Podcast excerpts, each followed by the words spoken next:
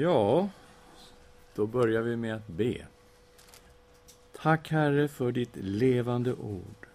Tack att du är den Gud som uppenbarar dig i ordet, som talar till oss genom ditt ord. Vi ber, fyll oss med din Ande, o Gud. Öppna våra ögon och våra hjärtan. I Jesu namn.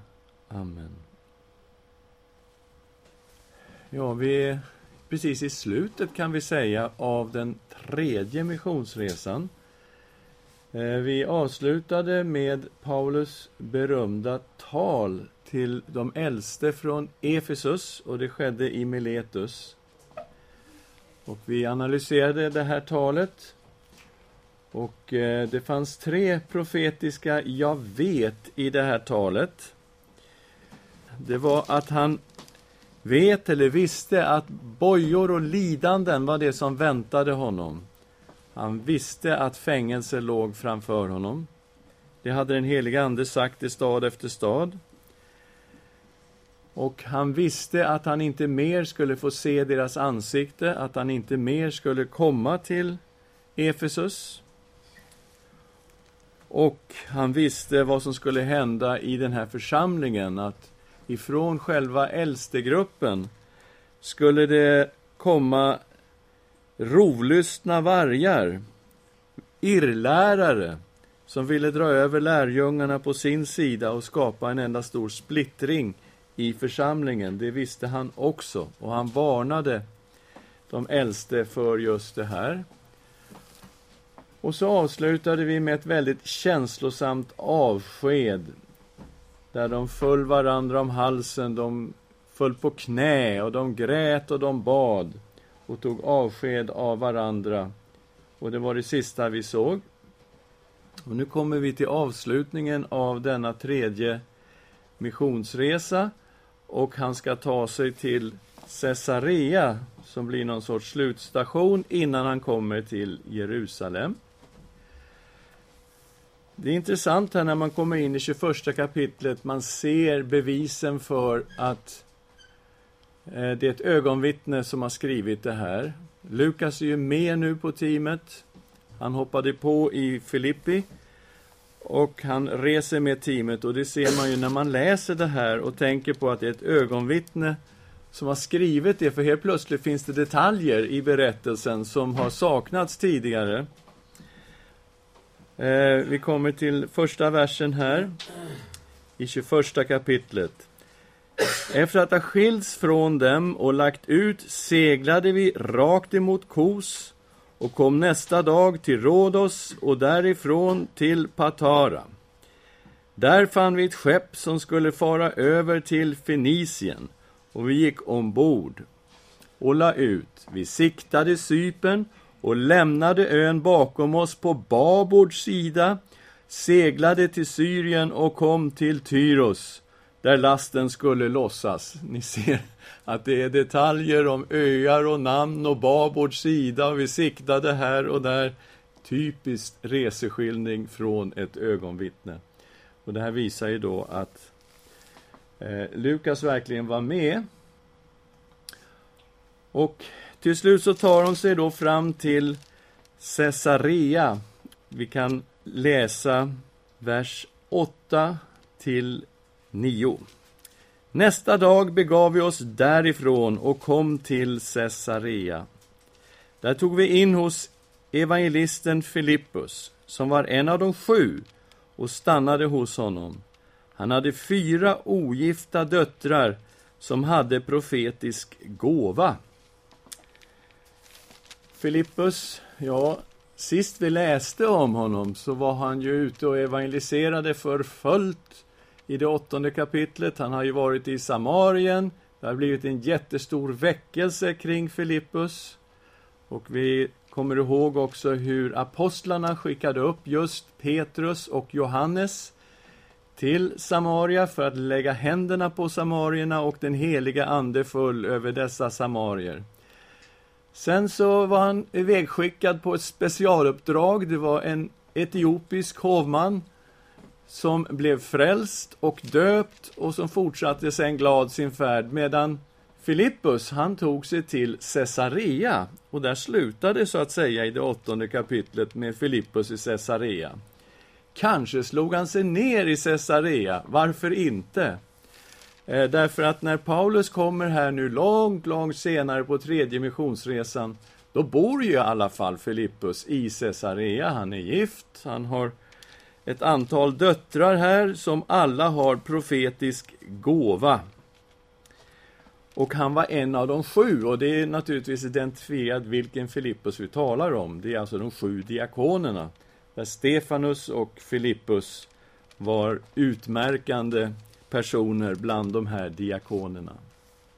Och där stannar de ett litet tag och vi ser att det kommer helt plötsligt tydliga försök att hindra Paulus att resa till Jerusalem. Ni kommer ihåg att hela fokus för slutet av Paulus tredje missionsresa ligger på insamlingen av pengar. Det visar sig att han har samlat in pengar från galaterna, från efesierna, filipperna, i Thessalonika, i Berea och i Korint. Där har det skett en stor insamling av pengar och nu är han på väg till församlingen i Jerusalem med jättemycket pengar och ganska stort team. Det handlar om representanter från olika församlingar som följer med för att se att den här eh, redovisningen sker på rätt sätt, att gåvorna hamnar på rätt fläck och att de kan eh, rapportera tillbaka till sina församlingar att det här har gått rätt till. Så att eh, hela hans fokus här ligger ju på att ta sig till Jerusalem och överlämna den här gåvan, ett uppdrag som han uppfattar att han har fått direkt ifrån Herren. Men man kommer att försöka stoppa honom. Vi kommer till den 21 kapitlets tionde vers. När vi hade varit där i flera dagar kom en profet vid namn Agabus ner från Judeen. Han kom nu till oss och tog Paulus bälte och band sina fötter och händer och sa Så säger den helige Ande Den man som äger detta bälte kommer judarna i Jerusalem att binda så här och utlämna åt hedningarna. När vi hörde det bad både vi och de som bodde på platsen Paulus att han inte skulle fara upp till Jerusalem. Då svarade han, varför gråter ni och får mitt hjärta att brista? Jag är beredd inte bara att låta mig bindas, utan också att dö i Jerusalem för Herren Jesu namns skull. När han inte kunde övertalas lugnade vi oss och sa, ske Herrens vilja. Efter dagarna där gjorde vi oss i ordning och for upp till Jerusalem. Från Caesarea följde också några lärjungar med oss och de tog oss med till Mnason från Sypen, en gammal lärjunge som vi skulle vara gäster hos. Ja, så det kommer en Agabus. Vi har mött Agabus tidigare, vi har mött honom i elfte kapitlet. Han kom upp till församlingen i Antiochia och profeterade att det skulle bli en hungersnöd som kom under Claudius tid, alltså väldigt nära på den tid när han profeterade. Och det resulterade i att församlingen i Antiochia hade uppmärksammat profetian. De hade gjort en stor insamling uppe i församlingen där i Antiochia och skickat ner Paulus och Barnabas till Jerusalem för att överlämna en gåva. Och här möter vi samme Agabus igen. Och den här gången går det väldigt dramatiskt till. Han tar Paulus bälte. På något sätt måste han nästan lägga sig på golvet. Han binder nämligen både händer och fötter med det här bältet och säger att så här kommer judarna att binda den här mannen och de kommer att överlämna honom åt hedningarna. Och när de hör det här så försöker de då hindra Paulus från att resa upp. Men han säger, jag är redo att ge mitt liv. Varför gråter ni? Jag är redo att dö i Jerusalem för Jesu namns skull. Lugna ner er. Och det gjorde de. Och så skickar de iväg teamet till eh, en lärjunge som hette Mnason och som hade ett ganska stort hus. För att Paulus team var inget litet team, har vi förstått. när vi läste lite tidigare här i Apostlagärningarna 20 så är det ett ganska stort team som följer honom och tydligen ska hela teamet bo på samma plats.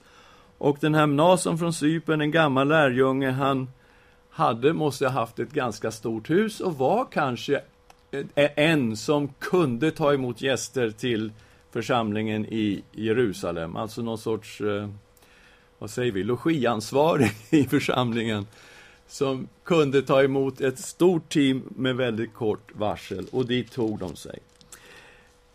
Men jag vill ändå att vi stannar till ett litet ögonblick kring den här profetian som Agabus bär fram. Därför att den är lite problematisk. Eh, när man läser en rakt på så tänker man, oj vad häftigt liksom. Han tog Paulus bälte, han band sina händer och fötter och så sa han i detalj då att så här kommer judarna att binda den här mannen och sen kommer de att överlämna honom åt hedningarna.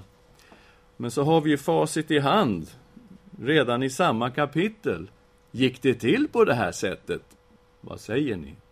Var det så här? Tog de Paulus bälte, band om hans händer och fötter? Var det så att judarna överlämnade honom åt hedningarna? Vad säger ni? Nej, vi ska vässa upp minnet lite grann. Vi läser vers 30 till 33 i det 21 kapitlet.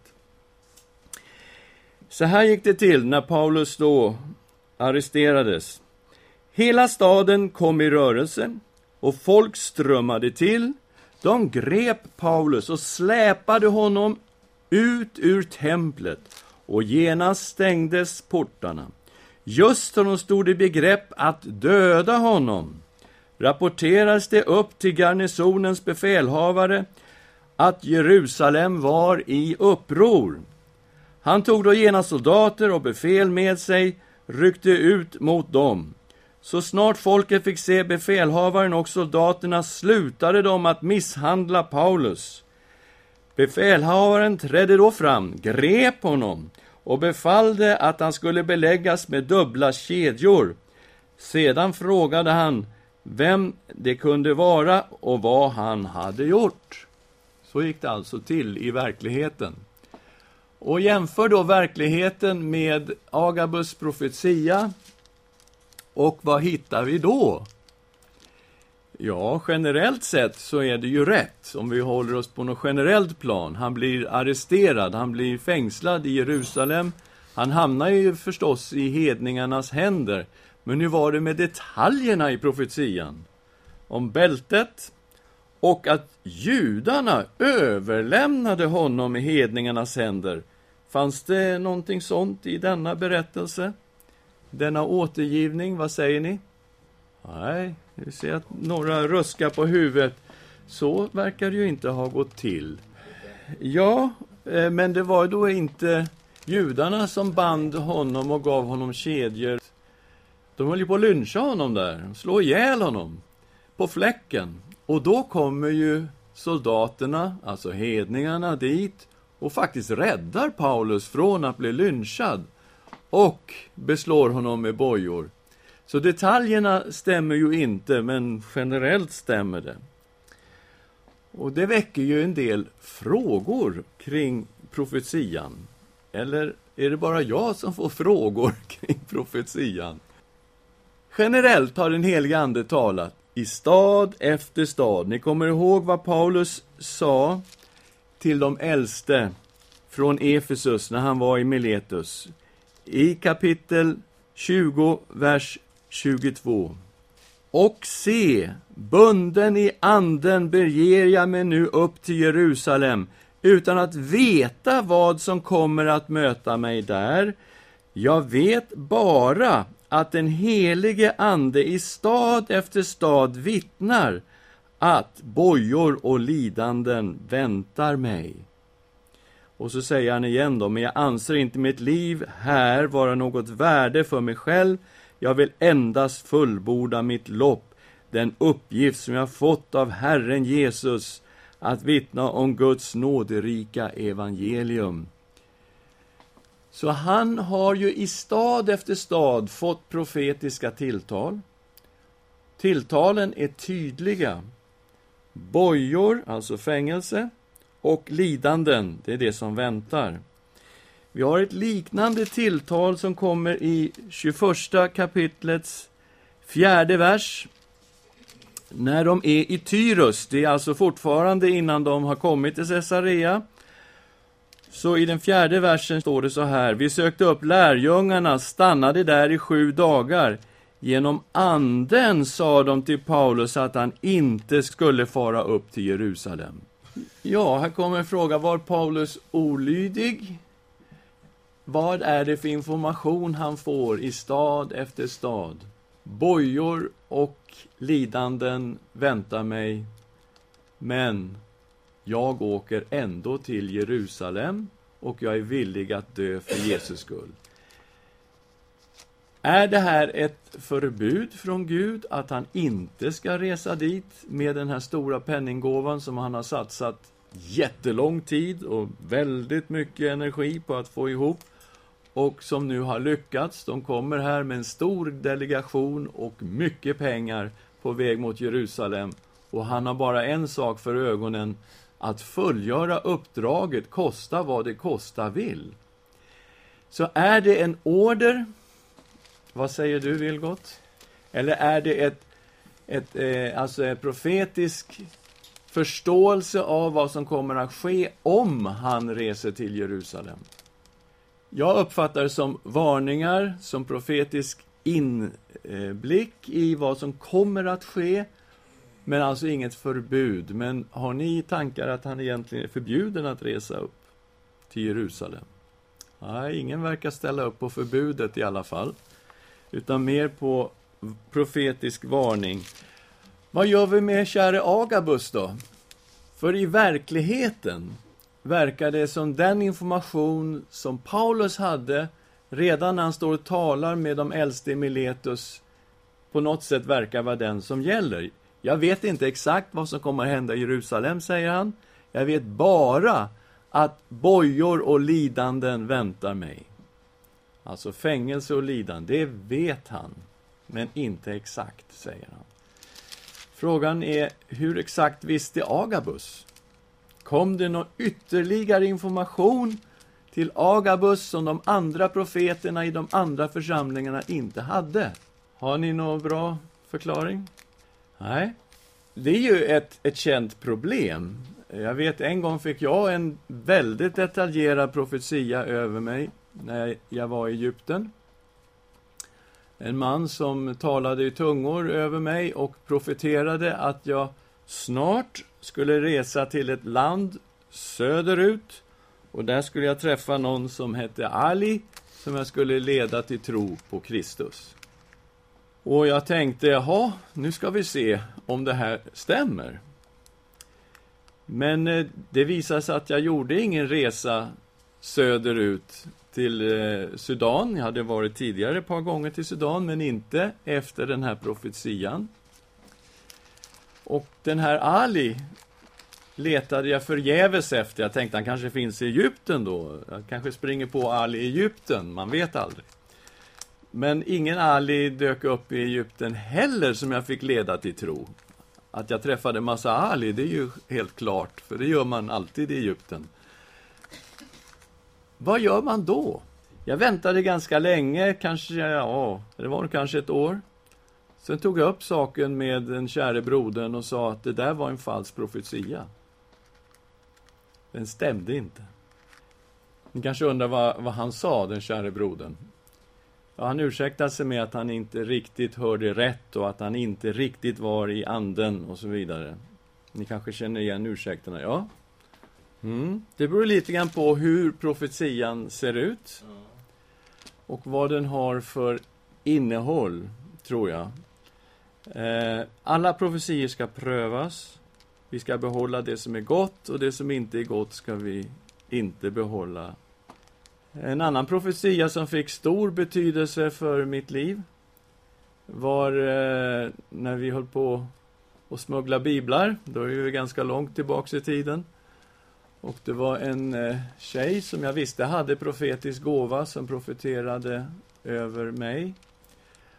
Och eh, sa att jag kommer att eh, användas av Gud för att tala till människor från andra folk och fått leda många människor från andra folk till tro på Kristus.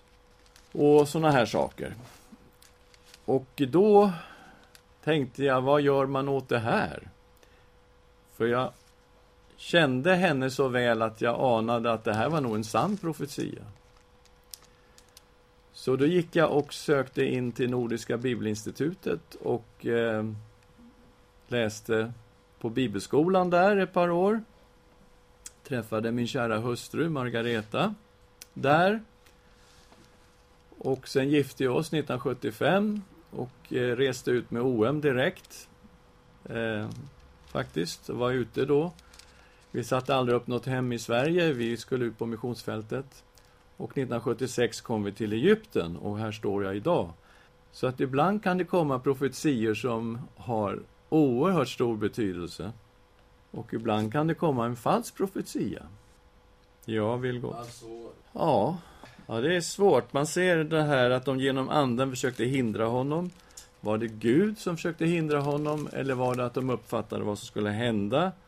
Och rent mänskligt ville de skydda Paulus från det som skulle hända.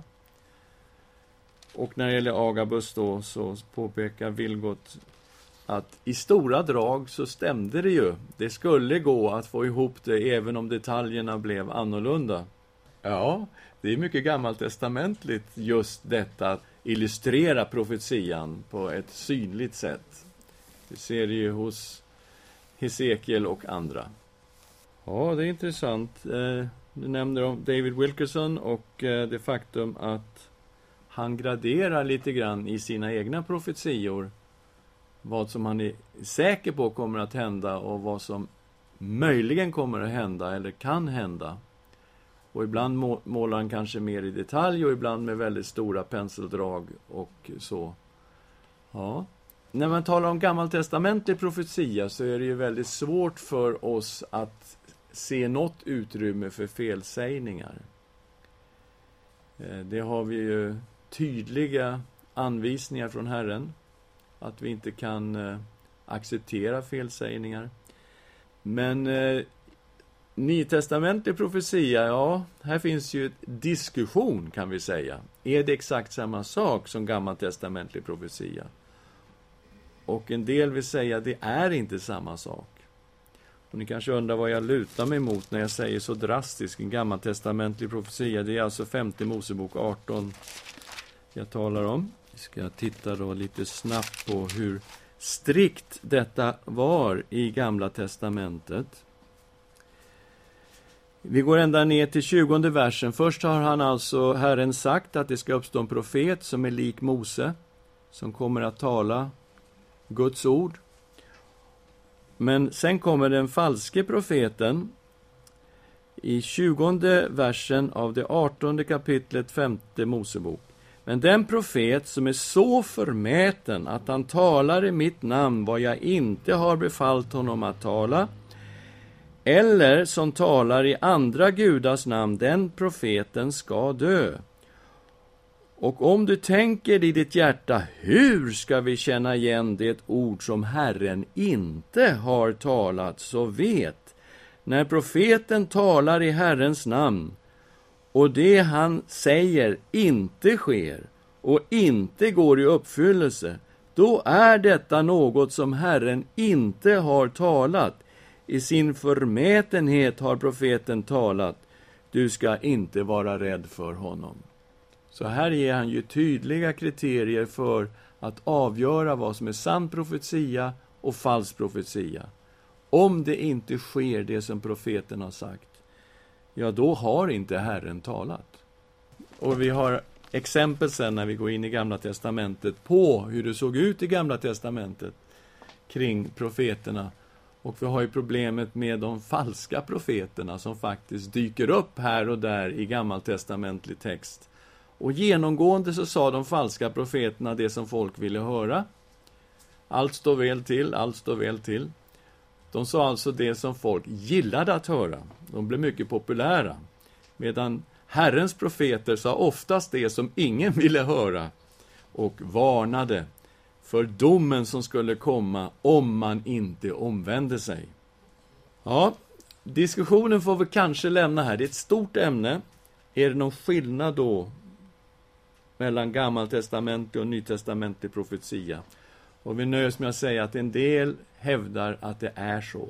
Paulus kommer alltså till Jerusalem och får överlämna denna gåva, även om det inte står exakt så i texten.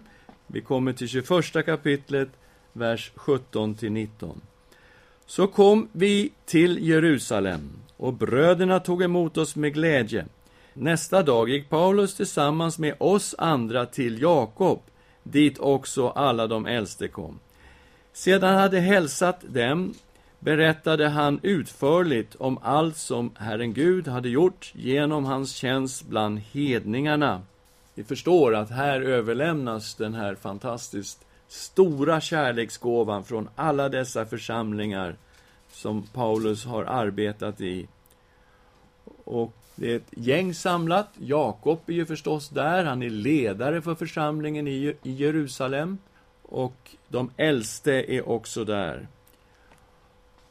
Och nu kommer någonting som vi måste brottas med. Vi läser vers 20 till 25. När de hörde det prisade de Gud och sa, du ser, broder, att det finns tiotusentals judar som har kommit till tro och alla håller de strängt på lagen. Nu har de hört sägas att du lär att alla judar ute bland hedningarna att avfalla från Mose och säger till dem att de inte ska omskära sina barn eller leva efter våra seder. Vad gör vi nu? De får under alla förhållanden höra att du har kommit, följ därför vårt råd. Vi har fyra män som har avlagt ett löfte.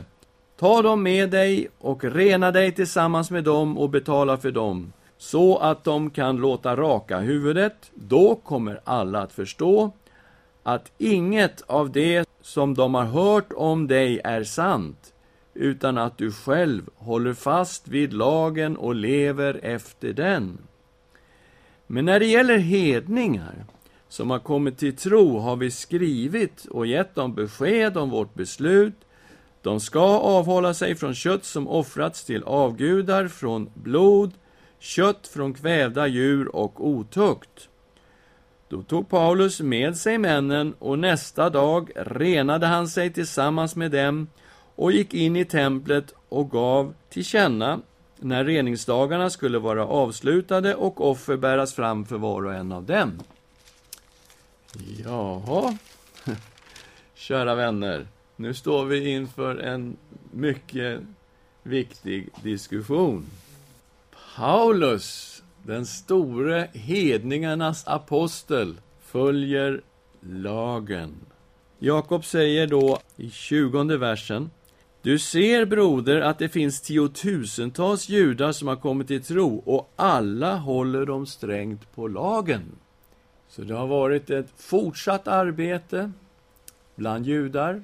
Det handlar om judar som fanns i Jerusalem, judar som fanns i Judeen, det handlar om judar som fanns i Galileen och det handlar om judar som har kommit in till de stora högtiderna, påsk, pingst, ja, lövhyddehögtiden förstås. Och då har många kommit till tro. Tiotusentals judar har kommit till tro. Men notera vad han säger. Alla håller de strängt på lagen. Så alla dessa judekristna följde lagen. Och de gjorde det på ett strängt sätt. På ett nitiskt sätt. Och vi har ju anat det här när vi har läst i Apostlagärningarna och mött hur de reagerade på Petrus som gick in i en hedningshus och åt tillsammans med dem. Han bröt ju reglerna, matreglerna. Han fick inte gå in i en hedningshus, han fick inte äta tillsammans med hedningar. Och här har vi nu en situation av en församling som följer lagen. Och eh, det finns ett råd här ifrån Jakob. Vad gör vi med rådet då för att de ska undanröja alla missförstånd som kring, finns kring aposteln Paulus? Han är ju anklagad för, det var känt bland judarna, att även judar ska avfalla från Mose lag. Att även judar inte ska låta omskära sina barn och leva efter våra seder. Det anklagade de aposteln Paulus för, alltså inte bara hedningar, utan också att han lärde judarna att så här ska ni leva när ni följer Kristus. Och Jakob säger, följ vårt råd. Vi har i alla fall ett sätt vi ska försöka motarbeta det här ryktet. Han säger, ta med dig de här männen. Det är fyra män som har avlagt ett löfte. Och det är helt säkert ett nasirlöfte. Vid slutet av ett nasirlöfte så skulle man raka av sig håret. Det var tecknet på att man avslutade eh, perioden som en Herrens nasir. Han skulle ta med sig de här, rena sig tillsammans med dem och betala för dem så att de kan låta raka huvudet. Då kommer alla förstå att ingen av det som hört om dig är sant, utan att du själv håller fast vid lagen och lever efter den. Ja. Reningen tog en vecka. Och det handlar om att de skulle offra ett lamm och två duvor per person. Det var alltså inga små slantar det rörde sig om, så att det är helt klart att inte vem som helst och hur som helst kunde gå igenom den här reningsperioden. Men Paulus skulle alltså betala för de här fyra och rena sig själv. Jaha. Vad säger ni? Det är lite spännande det här, va? Eh, I 26 versen läser vi, då tog Paulus med sig männen och nästa dag renade han sig tillsammans med dem och gick till templet och gav till känna när reningsdagarna skulle vara avslutade och offer bäras fram för var och en av dem. I 18 och 18 läser vi så här. Paulus stannade i Korint ännu någon tid. Därefter tog han avsked av bröderna och avseglade till Syrien i sällskap med Priskilla och Aquilla sedan han i Kenkrea hade låtit raka sitt huvud. Han hade nämligen avlagt ett löfte. Så aposteln Paulus hade avlagt ett nasirlöfte och avslutat nasirperioden med att raka sitt huvud. Och det gjorde han i Kenkrea, hamnstaden till Korint, precis innan de seglade ut på väg mot Efesus. Jaha, vi tittar lite längre in och försöker förstå hur aposteln Paulus säger själv. Vi låter honom tala. 24 kapitlet, vers 14 till 18. Här står aposteln Paulus inför landshövdingen Felix. Han är i Caesarea och det är någon form av eh, rättegångsförhör som pågår här. Och så här säger han själv. Men det bekänner jag inför dig, att jag enligt den vägen som de kallar för en sekt tjäna mina fäders Gud på det sättet att jag tror på allt som är skrivet i lagen och hos profeterna. Och jag har samma hopp till Gud som det, att både rättfärdiga och orättfärdiga ska uppstå en gång. Därför strävar jag själv efter att alltid ha ett gott samvete inför Gud och människor. Efter flera år kom jag för att överlämna gåvor åt mitt folk och för att frambära offer. Då fann de mig i templet sedan jag hade renat mig och där var ingen folkmassa eller någon tumult. Okej, okay. det här är aposteln Paulus egna ord. Att han kommer alltså till Jerusalem för att överlämna den här stora gåvan. Den är vi med på, inga problem med. Men också, säger han, för att frambära offer. Och som bevis på detta så höll han på med den här reningsdagarna.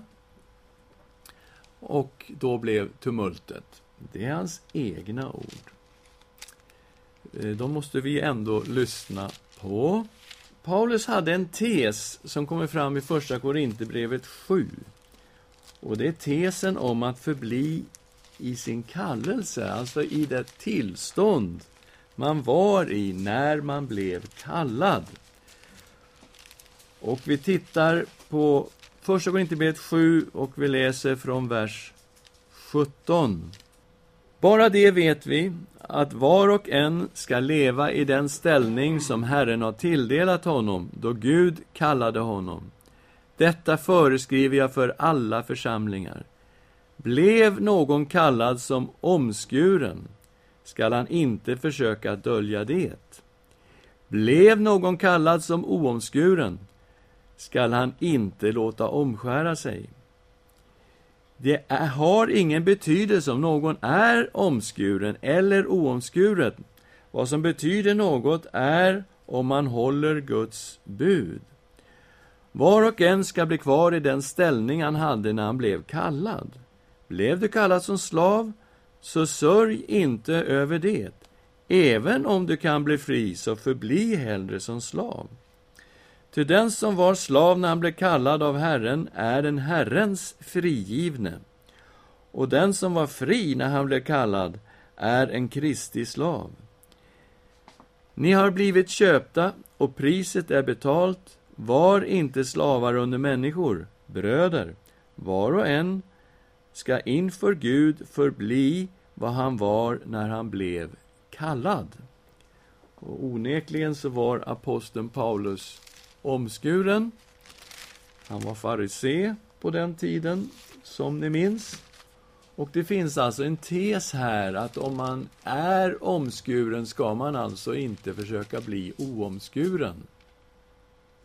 Och det är den tesen vi far efter. Vi går vidare till Första Korinthierbrevet 9, vers 19. Och där Paulus säger att han blev en jude för judarna. För de som var under lagen blev han för en som en som stod under lagen. För de som var utan lag blev han som en som var utan lag. Men det handlar för aposteln Paulus om att identifiera sig med de människor som Gud har satt honom att arbeta med. Och när han var bland judar så ser vi här nu i Apostlagärningarna 21 vad det här kunde innebära för aposteln Paulus att vara som en jude för judarna. Han gick alltså med på det som Jakob föreslog. Han gick med på att ta de här fyra som hade avlagt ett löfte och själv också gå in under reningsriterna. Och det innebar i slutet av reningen att frambära offer.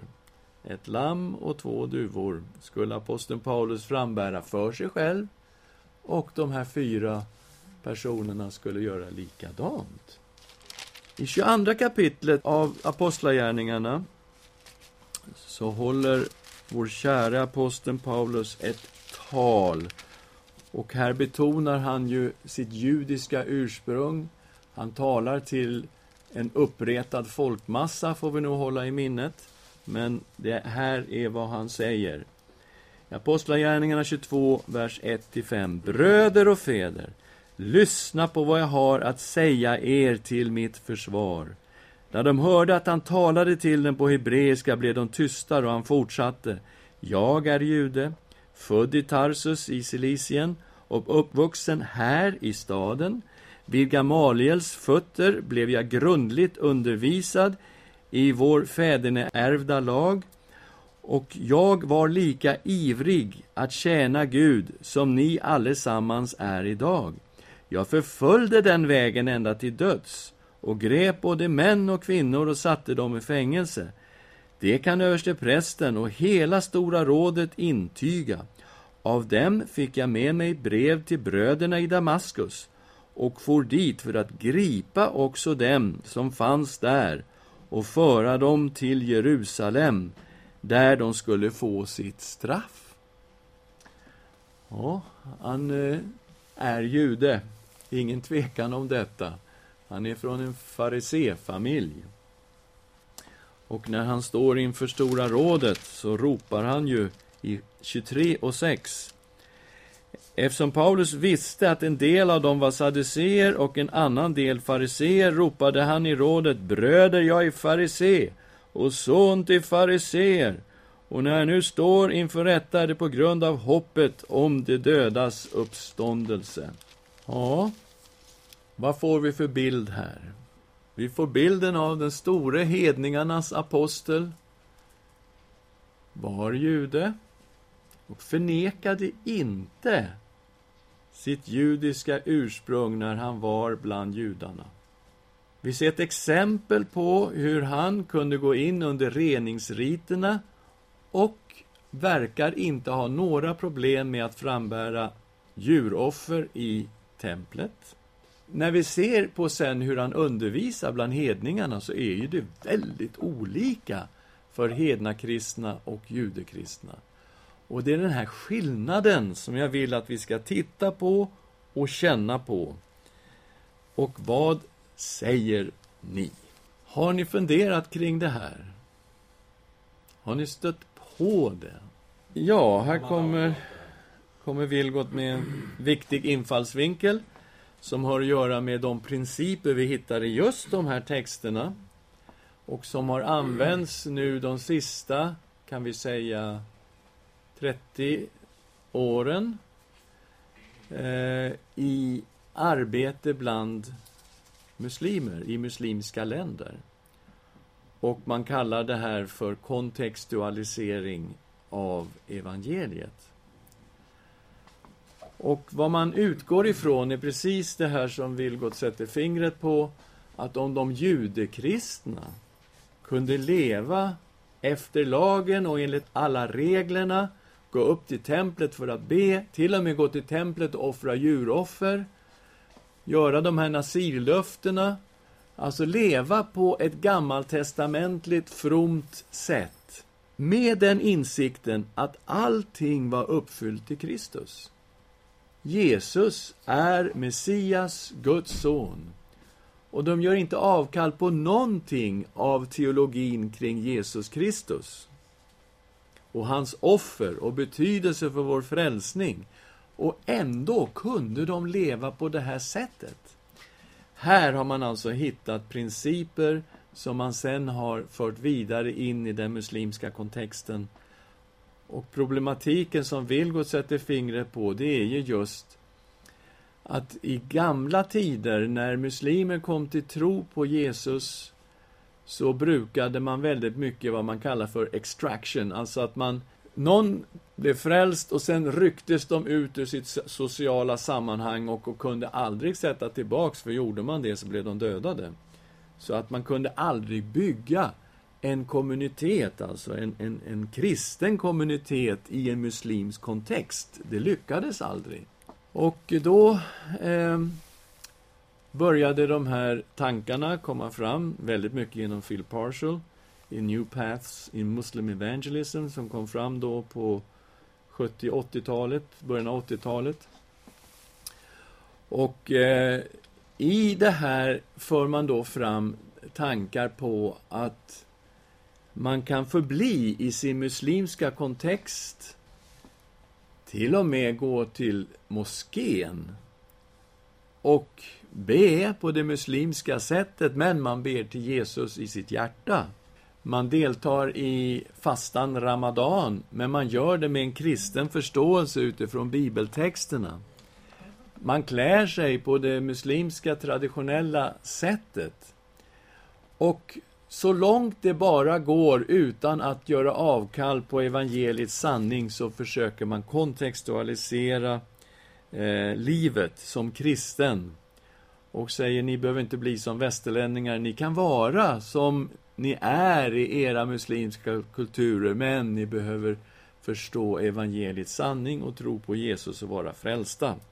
Och självklart så har diskussionens vågor gått höga bland de som har arbetat bland muslimer ute i världen och jag har själv varit en del av denna, dessa diskussioner. det man hela tiden är ängslig för är ju synkretism. Att man alltså gör avkall på sanningarna i skriften så till den milda grad att det blir synkretistiskt, att det blir liksom någon sorts eh, muslimsk variant av kristen tro som inte ens går att känna igen sen i Nya Testamentet. Så, det här är ju fallgroparna naturligtvis som finns i det här. Och en del har gått extremt långt åt det här hållet jag nu beskriver. Och andra har tagit någon mer medelväg och jobbar utifrån mer en medelväg. Fast eh, Vilgot sätter fingret på en väldigt viktig punkt och principerna hittar vi just i de här texterna som vi har framför oss i Apostlagärningarna. Har ni några fler tankar? Ja, Lennart? Oj. Ja. Precis. Om man tänker på vår situation här nu då. Eh, där man förr betonade väldigt starkt att vi skulle ta avstånd från världen, men nu är det en ny rörelse som säger att man ska leva väldigt mycket i världen och finnas med i alla kompisgäng och fester och alltihopa och vara som ett ljus mitt i allt det här. Och eh, hur ser vi på den problematiken? Och för här finns det ju en problematik. Jag kan säga att det finns stora faror i det här nya sättet att tala. Därför att vi har blivit generellt sett en kyrka som inte betonar omvändelsen särskilt tydligt. Eh, utan bara talar om det positiva i evangeliet, men inte så mycket om vad vi måste lägga av som kristna och ta avstånd ifrån som kristna. Och eh, det är ju något som finns väldigt tydligt i Nya Testamentet, omvändelsen ifrån synden och därmed också världen. Det är jättetydligt här. Så om man då inte har en tydlig omvändelseförkunnelse som vi då generellt sett som kristna i Sverige idag inte har, då öppnar man ju för alla möjliga fallgropar genom att betona det här, vara med på fester och så vidare. Mm. Jätteriskabelt skulle jag säga. Ja, det är riktigt. Nej, han är inte bara villig att dö bara för sakens skull, utan det är sant. Till och med här kommer vi att möta det att han tar fram i det 22 kapitlet att han är romersk medborgare och de får inte förhöra honom under tortyr. För det hade de tänkt göra. Ja, man kan fundera kring det. Varför säger han att han eh, är romersk medborgare ibland och ibland inte? Och varför poängterar han sitt judiska arv så starkt när han står där i Jerusalem? Och eh, frågan är viktig. I Filippi så sa de inte ett knyst, vare sig han eller Silas, att de var romerska medborgare. De lät dem piska dem offentligt på torget, kasta dem i fängelset, låsa fast deras fötter i stocken. Och först dagen efter så, så säger de att de var romerska medborgare och då får stadens styresmän komma dit och gå ner på knä nästan och be dem snällt lämna staden. För då har de behandlat dem på ett totalt eh, lagvidrigt sätt genom att låta piska dem offentligt och så. Men här så tar han ju fram det i den här situationen. Och jag tror att vi får lämna frågan lite öppen ändå. Därför att kan det vara så att vi kan stoppa in aposteln Paulus i kapitel 21, vers 20 och säga att han också hör hemma där? Då får vi ju hicka allihopa, men vi ska ändå känna på det. När de hörde det prisade de Gud och sade, du ser broder, att det finns tiotusentals judar som har kommit till tro och alla håller de strängt på lagen. Skulle Paulus kunna vara tiotusen plus en och liksom finnas med i den här gruppen och inte känna sig helt obekväm. Den tanken måste vi ändå borra på. Ja, skillnaden där det är ju att de är i, i Antiochia. Och eh, när Petrus kommer dit så har alltså hedningar och judar ätit tillsammans i församlingen och det har varit en underbar gemenskap. Och sen kommer några judar upp dit från Jerusalemförsamlingen och säger vad håller ni på med? Ni får inte äta tillsammans med hedningar. Och så tar judarna och äter sig, sätter sig en hörna och äter. och hedningarna får sitta i en annan hörna och äta och så har de delat församlingen. Och det är det här som han går emot, aposteln Paulus, i Galaterbrevet 2. För där handlar det om hedna kristna och judar. Ska de kunna vara ett i Kristus? Eller ska de vara en A-lag och ett B-lag? Finns det ett elit och en icke-elit i den kristna församlingen? Och det går han ju stenhårt emot där. Men som du säger, tiden har gått. Vi avslutar med att be tillsammans. Tack Herre för att vi får lägga oss själva och det här samtalet i dina händer. Och vi ber Herre, led oss genom skriften och din Andes ljus. I Jesu namn. Amen.